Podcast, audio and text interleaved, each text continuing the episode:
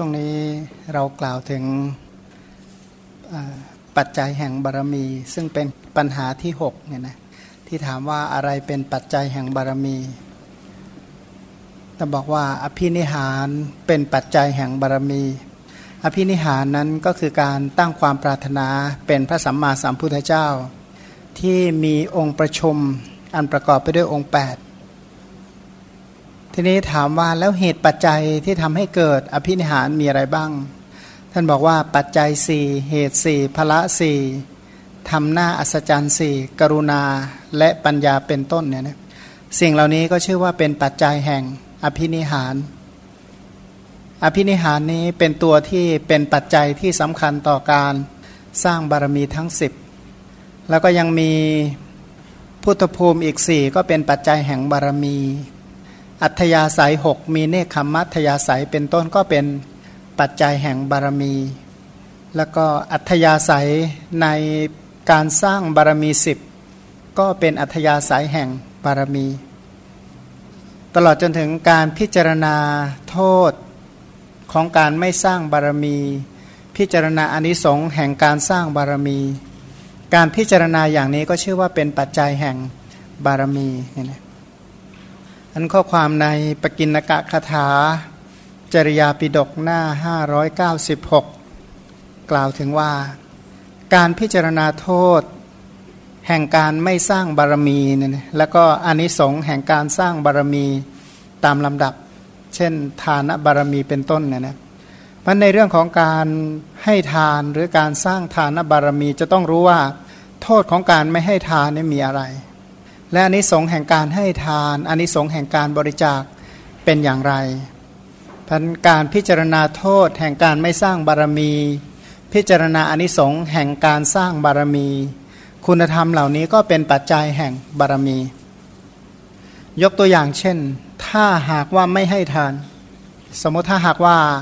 ไม่ยอมให้ทานไม่มีการให้ทานเนี่ยนะจะเป็นอย่างไรท่านบอกว่าการไม่ให้ทานการไม่รู้จักให้เป็นการนำมาซึ่งความพินาศมากมายหลายอย่างการไม่ให้คือการสร้างความพินาศให้แก่ใครให้แก่ผู้ไม่ให้อันผู้ใดที่ไม่ยอมให้ผู้นั้นก็สร้างความพินาศหรือวินาศให้แก่ตัวเองโดยที่ตัวเองไม่รู้ตัวเพราะว่าเสื่อมจากประโยชน์ทั้งหลายไอ้การที่ไม่ได้ประโยชน์ที่ควรจะได้นั่นแหละเรียกว่าเป็นความเสียหายเป็นความพินาศอย่างเช่นคนที่ไม่มีการให้เนี่ยนะวัตถุทั้งหลายที่น่าปรารถนาเขาจะมีได้ไหมนะวัตถุทั้งหลายที่น่าปรารถนาไม่ว่าจะเป็นที่ดินเนี่ยนะคนที่ไม่เคยให้ทานมาเลยจะมีที่ดินเป็นของส่วนตัวสักผืนหนึ่งบ้างไหมบางทีเขาบอกว่าแผ่นดินที่ซุกหัวนอนยังหาไม่ได้เขาว่างั้นพันอันนั้นเป็นโทษของอะไรเป็นโทษของความตระหนี่แม้กระทั่งเลือกสวนไร่นาทั้งหลายก็หายากบางคนเนี่ยนะเกิดมาเช่านาเขาทำตั้งแต่รุ่นบรรพบุรุษมาจนถึงเลนยังไงก็เช่าเขาตลอดไปเพราะอะไรก็เพราะไม่เคยให้ทานมาที่นาที่สวนเช่าเขาทั้งปีเนี่ยนะไม่รู้เจ้าของก็จะยึดเอาวันไหนก็ไม่ทราบเตรียมที่จะถูกไล่ที่ได้เลยนะเตรียมถูกไล่แล้วก็ย้ายพเนจรไปจำได้ไปอินเดียครั้งแรกขึ้นรถไฟจากกัลกัตตาไปลงที่ใกล้ๆปัตตนะเนี่ยนะก่อนถึงปัตตนะมันจะมีสถานีรถไฟแห่งหนึ่งอยู่ตรงนั้นใกล้ๆทีนี้พอลงรถไฟก็มานั่งรถทัวร์มากลางคืนขณะที่นั่งกลางคืนเนี่ยนะตีสี่ตีห้าเนี่ยมันยังมีประชาชนอยู่กลุ่มหนึ่งกำลังเดินนะขับไอ้พวกขับเกวียนบ้างไอ้พวกก็ทูลของเต็มหัวเดินทางได้รับคำบอกเล่าจากแขกบอกว่าพวกนี้เป็นพวกไปเที่ยวเช่านาเขาทำนะไปเช่านาเขาทำว่าสมมติว่าปีไหนที่ดูว่าเขตไหนทำท่าว่าฝนจะตกดีพวกนี้ก็จะไปขอเช่านาทำค่าจ้างถูกมากเนี่ยนะค่าเช่าถือว่าแบบอะไรนะปกตินั้นเขาว่าถ้าแบ่งมี3ส่วนเนี่ยนะเจ้าของจะได้ส่วนหนึ่งคนที่มาเช่าจะได้สัก2ส่วนทีนี้ถ้าตรงนั้นเนี่ยมันอาจจะคนละครึ่งหรือว่าคนเช่าได้นิดเดียวพวกนี้ก็พอเช่าทำนาเสร็จมันก็อพยพไปเรื่อยๆเนี่ยนะ อพยพ บางทีไปทั้งช่วงกลางวันไปช่วงกลางคืนเนี่ยนะฝุ่นตลบอบอวนไปหมดพวกนี้หาที่ทำกินยากเนี่ยนะแล้วก็คิดดูนะว่าอพยพแบบชนิดที่เรียกว่าต้องเอาเมล็ดพันธุ์ข้าวทูนหัวไปด้วยอ่ะเขาจะอยู่อย่างไรเขาจะกินอย่างไรนั่นเป็นโทษของการไม่ให้เนี่ยนะอาหารเรียกว่ามื้อที่ท้องมันอิ่มเนี่ยไม่รู้มันเป็นยังไงท้องพร่องอยู่ตลอดเวลาเงินเนี่ยนะบางเขารู้จักแต่ว่าเงินบาทไอ้เกินกว่าบาทไม่รู้จักยังไงนะบางคนเนี่ยรู้แค่ว่าปริมาณแก้วแหวนเงินทองบางคนเกิดมาไม่รู้ว่าทองสีมันเป็นยังไงเคยเห็นแต่ในป้ายแต่ว่าเอาทองมาแปะติดเนื้อติดหนังก็เข้ามั่งไม่มีโอกาสสักทีเลยก็มีบางทีแม้กระทั่งโคกระบือเป็นต้นนี่ก็หายากข้าทาสกรรมกรนี่ไม่ต้องพูดถึงเลยพันผู้ที่ไม่ให้ทานเนี่ยนะจะเสียหายจากที่ดินไม่มีแม้กระทั่งที่ดินทำกินที่สวนทำกินแก้วแหวนเงินทองถ้าหากว่าต้องใช้แรงงานสัตว์เป็นต้นแม้กระทั่งโคกระบือเป็นต้นก็ไม่มีทุกอย่างทำเองหมดเพราะไม่มีแม้กระทั่งข้าทาสกรรมกรคนใช้หญิงชายเป็นต้นก็ไม่มีทุกอย่างก็ต้องอาบเหงื่อต่างน้ำบางพวกก็เรียกว่ากำพร้าแม้กระทั่งไม่มีคู่ครองซัดเซพเนจรอดอยากขาดแคลนไปตลอดไปเนี่ยนะอันนี้เป็นโทษของการไม่ให้ทานทีนี้การไม่ให้ทานใหม่ๆเนี่ยนะการไม่ให้ทานใหม่ๆคือทรัพย์สินที่มีอยู่ก็เป็นผลของการให้ทานมาในอดีตปกติแล้วผลของการให้ทานก็เต็มไปด้วยทรัพย์สินเป็นต้นทีนี้การที่ไม่รู้จักให้ทานเต็มไปด้วยการทำทุจริตวัตถุทั้งหลายเหล่านั้นก็เป็นของที่เป็นสาธารณภัยแก่ราชภัยและโจรภัยเป็นต้นทีนี้คนที่ไม่เคยให้ทานเนี่ยนะคนที่ไม่ให้ทานเนี่ยไม่สามารถที่จะรักษาทรัพย์สมบัติเอาไว้ได้เนี่ยนะถึงจะมีบ้างคนอื่นอาจจะให้มาบ้างเขามีอยู่คนหนึ่งก็พอมีเงินเป็นหมื่นเลยนั่งรถไปเนี่ยนะพอมีเงินหมื่นแล้วลงรถก็หมดเงินหมื่นเหมือนกันพวกเอาไปหมดแล้วเนี่ยนะบางพวกนี่เขาเรียกว่ากลับจากต่างจังหวัดมันทำงานในเมืองเนี่ยนะพอกลับไปถึงบ้านหมดตัวพอดีมันขามาอย่างไรขากลับไปถึงบ้านก็เช่นนั้นเนี่ยนะเพราะโจรภัยเอาไปหมดเลยพันถ้าหากว่าผู้ที่ไม่ได้ให้ทานนี่เดือดร้อนมากแม้กระทั่งจะได้อะไรซากอย่างก็ต้องไปทะเลาะวิวาทต้องไปทะเลาะวิวาทก็เอากับคนอื่นต้องไปแย่งชิงต้องไปเรียกว่าต้องไปรบราฆ่าฟันไปแย่งไปชิงไปทะเลาะเบาะแว้งจากคนอื่นพันผู้ที่ไม่ให้ทานเนี่ยนะทรัพย์สมบัติที่มีอยู่ก็เป็นของที่เป็นสาธารณะแก่ราชภัยโจรภัยเป็นต้นพอจะเริ่มมีที่มีทางก็ถูกยึดหมดแล้วอย่างนั้นถูกเขาริบถูกเขายึดไปหมดพอเริ่มจะมั่งมีอะไรบ้างกับเขาก็มีแต่การทะเลาะวิวาทมีแต่ฆ่าศึกมาแก่งแย่งแล้วก็สิ่งที่ตัวเองพอจะมีกับเขาบ้างมันก็ไม่มีประโยชน์อะไรจริงๆมันมีที่ดินเยอะมากเป็นพันไร่ในทะเลทรายอย่างนั้นทำอะไรได้มีสาระไม่มีแก่นสารมีอะไรก็มีแต่สร้างความเสียหายให้นั่นแหละหรือบางทีเนี่ยนะคนที่ไม่เคยให้ทานมาท่านบอกว่ามันจะใช้ชีวิตอยู่ด้วยความเบียดเบียนหรือต้องเบียดเบียนผู้อื่นจึงจะได้มาอย่างที่เห็นอยู่ใช่ไหมว่าอาหารแต่ละมื้อของผู้ที่ไม่ให้ทานมานี่เป็นยังไงต้องเบียดเบียนสัตว์อื่นมานะได้มาด้วยกายทุจริตบ้างได้มาด้วยวจีทุจริตบ้างนะนะทำความชั่วทางกายเช่นปาณาติบาตจึงจะมีอาหารเต็มท้องจะต้องอทินนาทานไปลักไปขโมยจึงจะได้กินเป็นต้นเนี่ยนะต้องไปมุสาต้องไปหลอกไปอะไรเข้ามาจึงจะได้อยู่ได้กินก็ต้องเรียกว่าเบียดเบียนผู้อื่นไปทำบาปทำกรรมจึงจะได้มาสรุปว่าแม้กระทั่งบางคนที่ได้มาก็เหน็ดเหนื่อยก็รักษายากเนี่ยนะรักษาไม่ได้เลยพอจะเริ่มมีก็เสียหายไปหมดพอเสียหายตัวเองก็มีแต่ความเศร้ามีแต่ความโศกเพราะไอ้ความไม่มีเนี่ยนะเพราะอะไรมันจะทุกข์ยากเท่ากับคนจนไม่มีอีกแล้วไอ้คนที่พูดคำว่าเกิดมามันพูดแต่คำเดียวเนี่ยไม่มีเนี่ยนะเต็มไปด้วยความทุกข์แต่ผู้ที่ให้ทานมาเป็นอย่างดีมีการให้มีการบริจาคสร้างสมบุญกุศลมาเป็นอย่างดีเป็นอย่างไรท่านบอกว่าผู้ที่เจริญกุศลได้เป็นอย่างดีนั้นรักษากุศลสั่งสมกุศลไว้ดีเนี่ยนะของเหล่านั้นไม่สามารถจะเป็นสาธารณะของ ผู้อื่นเขาเคยมีอย่างโชติยะเศรษฐีเนี่ยนะโชติยะเศรษฐีเขาบอกว่าไอ้ความที่ทำบุญมาดีเนี่ยนิ้วแหวนอยู่ในนิ้วเนี่ยนะถ้าเขาบอกว่าถ้าไม่ประสงค์จะให้ก็ไม่มีใครถอดออกจากตัวได้บางคนเนี่ยมีทรัพย์ขนาดนั้นนะมีบุญขนาดนั้นทรัพย์นี้ก็เป็นไม่เป็นของที่เรียกว่าทั่วไปแก่ผู้อื่นขณะเดียวกันย้อนกลับมาอีกครั้งหนึ่งว่าเหตุที่ทำให้ไม่มีการให้ทานคืออะไรทำไมคนจึงให้ไม่ได้ไม่สามารถที่จะให้ได้การให้นี้เสมอด้วยการรบธรรมะบอกว่าเพราะความตระหนี่นั่นแหละเพราะความตระหนี่มีใจหวงแหนยึดติดข้องแปลกนะว่ามหาพูดของที่จะให้ทานก็คือมหาพูดเท่านั้นแหละมันยิ่งติดมันยิ่งไม่มีถ้ายิ่งให้และยิ่งมีมันแปลกนะไอ้ว่ามหาพูดเนี่ยถ้ายิ่งติดหวงแหนจนไม่รู้จักให้ไม่รู้จักเสียสละเลยอมไว้งั้นแหละถามว่ามีจะดีขึ้นไหมยิ่งเสียหายฉันใดผู้ที่ไม่ให้ทานก็เป็นเช่นนั้นแหละถูกความตระหนี่ครอบงำเมื่อมันถูกความตระหนี่ครอบงำตัวเองเนี่ยจะต้องดูแลปกปักรักษาก็ต้องทะเลาะวิวาทมีแต่ฆ่าศึกศัตรูต้องปกปักคุ้มครองรักษาร้องให้นั่นแหละทีนี้ถามว่าเมื่อมีใจหมกมุ่นอยู่ด้วยวัตถุเหล่านั้นที่ตัวเองยึดติดด้วยความตระหนี่เกิดที่ไหนดีท่านบอกว่าเป็นเหตุให้เกิดในอบายบอกว่าหาแทบตายเราหรือบางคนนี่หาจนตายมีสิ่งที่หานั่นแหละเป็นอารมณ์แล้วก็ตายอย่างที่ว่าโอ้เกิดมาชีวิตชาตินี้ขอให้มีบ้านกับเขาสักหลังหนึ่งเถอะเนี่ยนะจนได้บ้านหลังหนึ่งพอย้ายเข้าไปอยู่ในบ้านตายพอดีถามว่ามีไหมอันนี้ไม่ได้เล่าหลอกนะเนี่ยมีเรื่องจริงพอได้บ้านเข้าไปอยู่ในบ้านไม่กี่วันตายไปแล้ว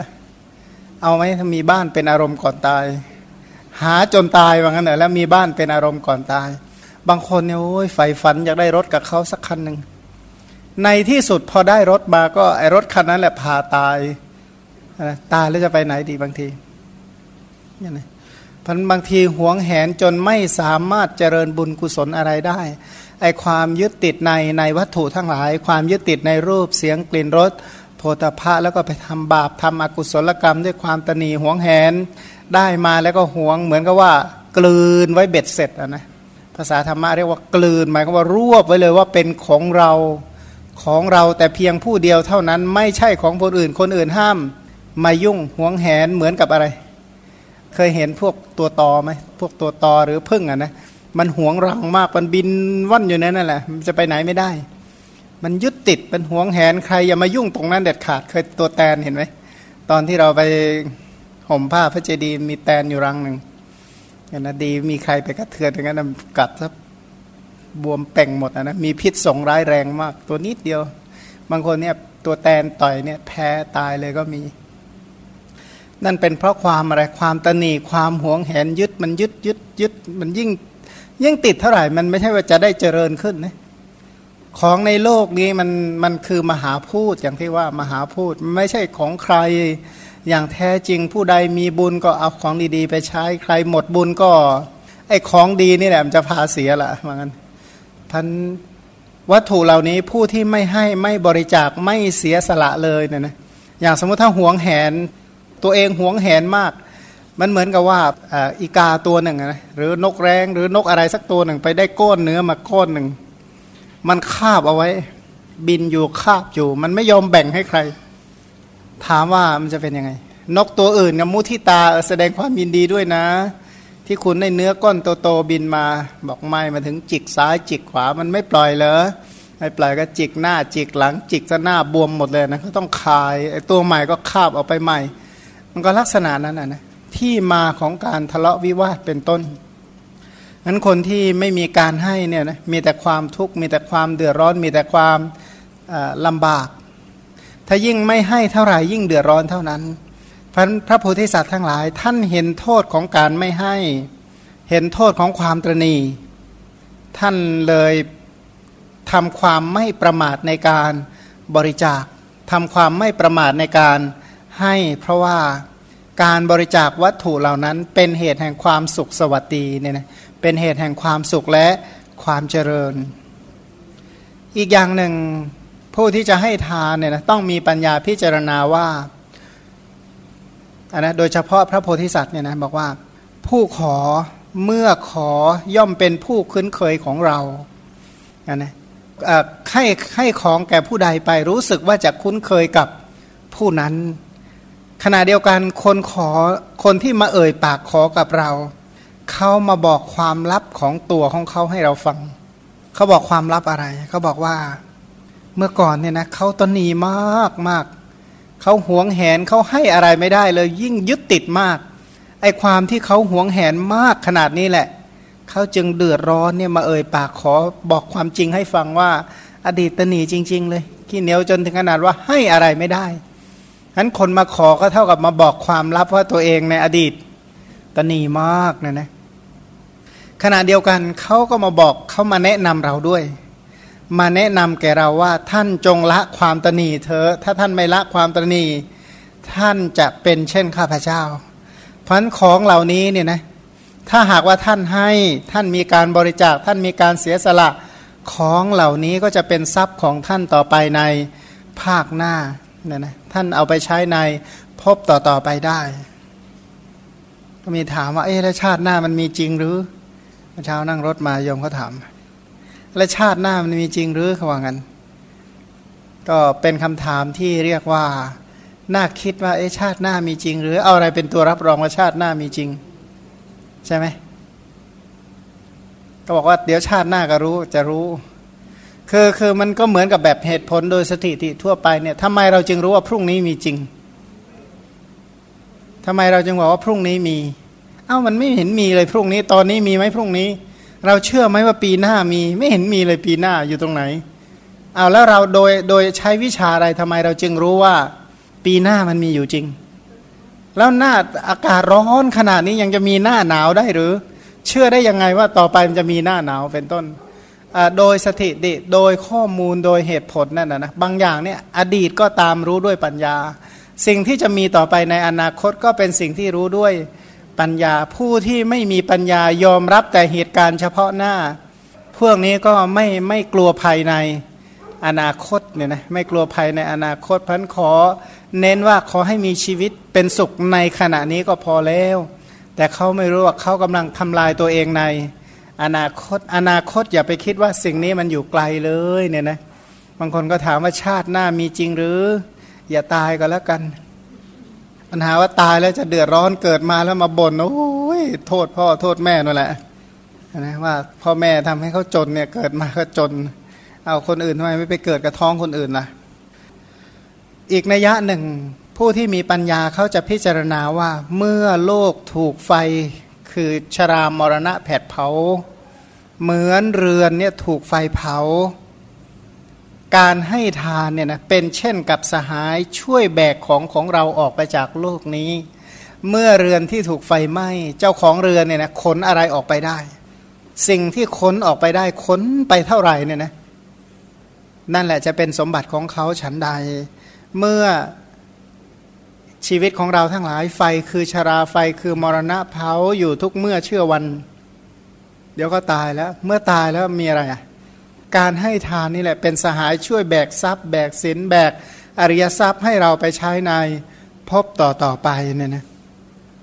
คิดดูเวลาเราจะไปธุระสักแห่งไปต่างจังหวัดก็ได้หรือไปต่างประเทศไป3วัน5วัน7วันไปเดือน2เดือนโอ้ยเตรียมตัวยังกับไปอีกหลายชาติแค่ว่าไปไม่กี่วันเนี่ยเตรียมจริงๆเลยนะโอ้ยสำรวจตรวจตราหมดมีอะไรมั่งข้าวของเครื่องใช้เรื่องปัจจัย4ที่หลับที่นอนเรื่องอาหารเรื่องเสื้อผ้าเครื่องใช้สอยเครื่องแต่งตัวโอ้ยเตรียมเบ็ดเสร็จหมดยุกยาเป็นต้น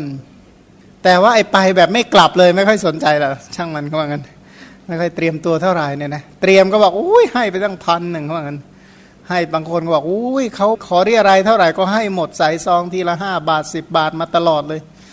ตลอดเนี่ยปีละกี่ครั้งหรอครั้ง2ครั้งเป็นต้นนั่นแหละเขาทำมากมายเหลือเกินเนี่ยนะเอาทั้งชาติเนี่ยเขาจะเรียกว่ามีต้นทุนอยู่เท่านั้นน่ะก็นึกถึงว่าโอ้โหบางคนทำไมประมาทอะไรขนาดนั้นเขาคิดว่าสิ่งของเหล่านี้ถ้าใครไม่รู้จักเตรียมตัวไปเนี่ยนะก็บอกว่าชาติหน้าเดือดร้อนแน่ถามว่ารู้ได้ยังไงว่าชาติหน้าเดือดร้อนประชาชนในโลกนี้ 5-6 พันล้านคนเนี่ยคนที่พอจะมีกินเนี่ยนะ กับแหมท้องไม่ค่อยจะอิ่มสักเท่าไหร่หรืออิ่มแบบเหนื่อยแทบตายเนี่ยหรือบางคนเนี่ยเหนื่อยจนตายเนี่ยอันไหนมากกว่ากัน 5-6 พันล้านคนในโลกตอนนี้เนี่ยนะมื้อเย็นๆเนี่ยหิวแกร่วท้องอย่างนั้นน่ะกับอิ่มๆสบายเนี่ยมีสักกี่คนเนี่ยขณะนี้ตอนนี้เวลานี้คนหิวกับคนอิ่มในทั่วโลกเนี่ยอันไหนมากกว่ากันคนอิ่มไม่มากเนี่ยนะคนหิวมีมากกว่าสภาพที่กำลังหิวอยู่ตอนนี้นั้นโดยมากเนี่ยเป็นอย่างนั้นจริงๆมันถามว่าถ้าเราให้ทานไม่พอแล้วเราจะทานอะไรนะหมายความว่าถ้าเราให้ทานไม่พอชาติหน้าเราจะกินอะไรถ้าหากว่าเราไม่เคยให้ทานอะไรไว้เพียงพอเนี่ยนะเราจะไปอยู่ที่ไหนที่พักที่หลับที่นอนเราจะเป็นอย่างไรนะที่จริงเนี่ยนะอย่างตึกรามบ้านช่องมันคืออะไรก็คือเม็ดหินเม็ดทรายแล้วมาเรียงกันเป็นตึกคนมีบุญเนี่ยตึกหินทรายมันจะมาเรียงกันแล้วให้อยู่ได้เอาแต่ถ้าคนไม่มีบุญนั้นนอนอยู่บนกองทรายแล้วก็ไม่มีแทบไม่มีอะไรจะคลุมตัวด้วยซ้ำไปมันก็อยู่ที่ผลบุญนะแล้วแต่บุญถ้ามีบุญก็มีพร้อมที่จะมีใช้ทุกอย่างถ้าไม่มีบุญนั้นถ้าหากว่าคนที่ไม่เคยสั่งสมบุญไม่เคยให้ทานเป็นอย่างดีแล้วพบต่อไปเขาจะอยู่ยังไงเนาะหรือว่าสาปแช่งตัวเองขอให้ชาติหน้าไม่ต้องมีเครื่องนุ่งห่มหรอกว่างั้นใช้ชีวิตเหมือนปลาไม่เห็นมีเสื้อผ้านุ่งเลยเช่นปลาฉลามปลาวาฬเป็นต้นไม่เห็นว่าต้องนุ่งเสื้อผ้าเลยใช่ไหมไม่ต้องมีเกล็ดมาปิดตัวเลยเขาก็อยู่ได้กันไม่ต้องมีที่หลับที่นอนเป็นแมลงก็ได้เจาะรูอยู่แผ่นดินก็ได้ว่างั้นคือถ้าหากว่าทำใจได้ขนาดนั้นก็ตามใจนะหรือว่าน้ำก็ดื่มน้ำค้างเอาก็ได้อย่างนั้นนะบางสัตว์บางประเภทเนี่ยมีชีวิตด้วยการดื่มน้ำค้างนะแทบจะไม่มีน้ำอะไรดื่มอาศัยน้ำค้างเท่านั้นนะดื่มแล้วก็มาคิดพยายามคิดทบทวนด้วยนะว่าเราจะไปตลอดไปเนี่ยนะในภพนี้ที่เราพอจะสามารถจะเตรียมตัวได้เราเตรียมตัวพอไหมเนี่ยนะเตรียมตัวพอไหมมาคิดดูว่าพระพุทธเจ้าสร้างบารมีเพื่อความเป็นพระพุทธเจ้าท่านเคยสันโดษในการให้ไหมท่านจึงได้เป็นพระพุทธเจ้าเนี่ยนะแล้วต่อไปข้างหน้าจะรู้ว่าความเศร้าหมองของบารมีต่อเมื่อจำกัดของที่จะให้โดยที่สุดแม้กระทั่งจำกัดความคิดที่จะให้นั้นก็เป็นความเศร้าหมองของบารมีแต่นี้ผู้ที่สร้างบารมีนี้รู้เลยว่าการให้ทานเนี่ยนะเป็นสหายช่วยแบกสัมภาระแบกบุญเอาไปในพบต่อไปขณะเดียวกันแม้แต่ผู้มาขอทั้งหลายนาบุญมาให้เราทำถึงที่นะเหมือนกับอะไรเราต้องการของที่จะใช้พอดีมีคนหาบเร่ของอันนั้นอ่ะอย่างดีมาให้เราใช้น่าสนใจไหมฉันใดผู้ที่มาขอก็เหมือนกันเขาจะมาช่วยให้เราขนทานเจตนาที่จะให้ไปในพบต่อไปขณะเดียวกันเนี่ยนะถ้าหากว่าผู้ขอเนี่ยนะท่านบอกว่าเป็นกัลยาณมิตรอย่างยิ่งผู้ขอเนี่ยนะเป็นกัลยาณมิตรของเราอย่างยิ่งเพราะเป็นคนที่ช่วยให้เราสำเร็จประโยชน์อย่างเช่นการให้เนี่ยนะให้กับเดรัจฉานก็มีอานิสงส์ร้อยชาติใช่ไหมให้กับมนุษย์ทุศีลก็มีอานิสงส์พันชาติเขาก็มีลำดับแห่งการอานิสงส์แห่งการให้ทานเพราะฉะนั้นการให้ทานผู้ใดให้ประโยชน์เราผู้นั้นเราเรียกได้เลยว่าเป็นกัลยาณมิตรผู้ขอทั้งหลายเมื่อไรเนาะเราจะมีความรู้สึกว่าผู้ขอคือกัลยาณมิตรของเราพระโพธิสัตว์ท่านมองเห็นว่าผู้ขอคือกัลยาณมิตรของท่านคือผู้ที่จะช่วยทำประโยชน์ให้ท่านเพราะเมื่อก่อนเนี่ยอย่างเช่นชาติเป็นพระเวสสันดรเนี่ยนะถ้ามีผู้ขอแล้วท่านดีใจมากผู้ขอเนี่ยยังใจให้ปีติของท่านท่านบอกว่าอย่างพระเจ้าศรีวิราชอธิษฐานให้มีตาเพราะอะไรตาคู่หนึ่งบอกว่าผู้ขอเป็นที่รักของท่านท่านรักผู้ขอมากเพราะอะไรเพราะเป็นผู้ที่มาช่วยสร้างบารมีให้เต็มเนี่ยนะท่านก็เลยมีความรู้สึกว่าสามัญสำนึกความรู้สึกของท่านว่าผู้ขอคือกัลยาณมิตรของท่านเพราะเป็นสหายแห่งกรรมงามคือการให้ทานถ้าเขาไม่ต้องการนี่เราจะให้เขาได้ไหมสมมติว่าอยากจะเลี้ยงอาหารใครสักมื้อหนึ่งไม่มีใครเขากินให้เราเลยเนี่ยนะแม่จะเศร้าใจขนาดไหนบางทีเนี่ยอยากจะให้ทานแต่ไม่มีนาบุญไม่มีใครต้องการของใครเนี่ยนะ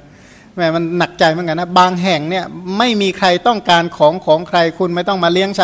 ฉันอยู่ตัวของฉันได้ฉันเลี้ยงตัวเองได้คุณไม่ต้องมาเลี้ยงฉันหรอกถ้าทุกคนไม่รับทานของใครเลยเนี่ยนะแล้วจะเอาอะไรเป็นเสบียงต่อไปใน อนาคตและมีอะไรเป็นนาบุญที่จะให้เราไปอยู่ต่อไปในพบต่อไปอันผู้ขอเขาจึงเป็นเพื่อนแท้เนี่ยนะเป็นเพื่อนแท้ที่จะช่วยยังเสบียงให้เราเนี่ยนะใช้ต่อไปขณะเดียวกันการให้เนี่ยนะเป็นเหตุให้ถึงพุทธภูมิการให้ทานเนี่ยพูดแบบภาษาสมัยใหม่ก็คือการลงทุนเพื่อการเป็นพระพุทธเจ้า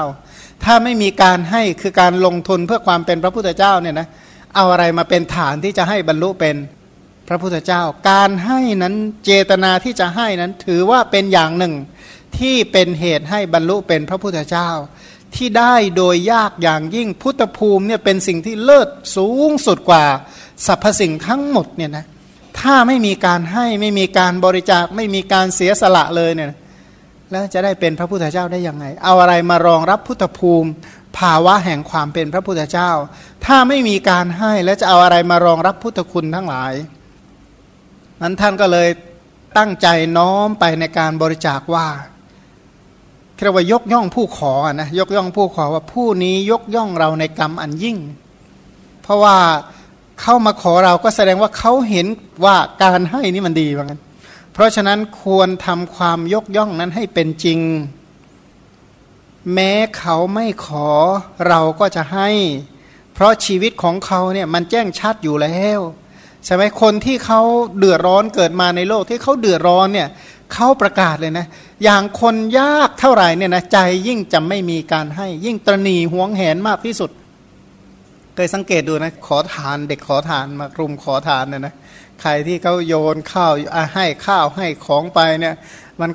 ก็ฮุบเก็บมันซุกเอาไว้ไอ้คนข้างหลังก็มาล้วงเอาต่ออีกเนี่ยนะมันแค่นั้นอ่ะมันน่าจะแบบคุยกันดีๆนะเรามาตกลงกันมาแบ่งกันนะไม่แต่ละคนมันมีแต่ความโลภมีแต่ความสำนวนว่ามีแต่ความหิวก็เลยอดกินเลยค่ะนี่มันผู้ที่ไม่ขอเนี่ยนะใจของพระโพธิสัตว์ทั้งหลายแม้เขาไม่ขอเราจะหาโอกาสว่าเราจะให้เขาได้ยังไงคือหาช่องที่จะให้ไม่ต้องพูดถึงว่าเขามาเอ่ยปากขอเพราะถ้าเขามาขอเนี่ยจะดีใจเป็นอย่างยิ่งผู้ขอเองจากที่เราแสวงหาด้วยอัธยาศัยอันยิ่งควรให้ด้วยบุญของเราคือคำว่าอัธยาศัยเราเนี่ยอยากจะให้อยู่แล้วอ่ะถามว่าเมื่อมีผู้มาขอนี่จะดีใจขนาดไหนเปรียบเหมือนอย่างว่าคนที่เตรียมจะเดินทางเนี่ยนะมีรถแหมอยากจะไปเต็มที่เลยมีรถมาจอดบอกเชิญเถอะให้เบาะอย่างดีไปเลยเนี่ยนะถามว่าน่าไปไหมไม่มีโทษด้วยนะฉันใดผู้ที่มีอัธยาศัยที่จะให้ก็เหมือนกันเขาดีใจมากที่มีโอกาสได้ให้ถ้าไม่ได้ให้นี่สิเดือดร้อนคนที่เป็นนักบุญเนี่ยนะเป็นอย่างนั้นจริงๆถ้าเขาให้เขาจะมีความสุขถ้าไม่ให้เมื่อไหร่แล้วเริ่มเดือดร้อนแล้วทำเหมือนกับว่าการไม่ให้เหมือนกับการไม่ทำอะไรใช้ชีวิตที่เรียกว่ารอวันตายไปวันๆหนึ่งการอนุเคราะห์ของเรานี้เราทำทั้งหมดมุ่งถึงการให้แก่ยาจกเราควรอนุเคราะห์โลกนี้แม้ทั้งหมดให้เหมือนตัวเราท่านบอกว่าเรานี่จะช่วยสัตว์โลกให้พ้นจากความทุกข์เราเห็นความทุกข์ของสัตว์โลกเหมือนเป็นความทุกข์ของเราเราจะช่วยให้เขาพ้นจากความทุกข์ได้อย่างไรเราจะช่วยให้เขาประสบความสุขได้อย่างไรอีกในหนึ่งก็แนะนำตัวเองว่าเมื่อผู้ขอไม่มีทานบารมีของเราจะเต็มได้ยังไงจะเต็มได้ไหมถ้าไม่มีผู้ขอไม่มีผู้รับไม่มีใครสนใจเลยนะสมมุติเคยคิดแบบลักษณะนี้ไหมสมมติบางคนเนี่ยนะสะสมทรัพย์เตรียมไว้จะมอบให้ลูกให้หลานลูกหลานมีใครเอาแม้แต่คนเดียวเลยนะของใครก็ของใครไม่เอาฉันก็เลี้ยงตัวเองได้อะไรได้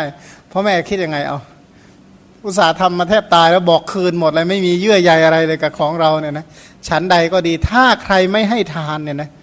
ไม่มีใจที่คิดจะให้หรือไม่มีใครรับเนี่ยมันจะแห้งแล้งแบบนั้นแหละงั้นถ้าไม่ให้เนี่ยนะจิตใจมันเต็มด้วยความ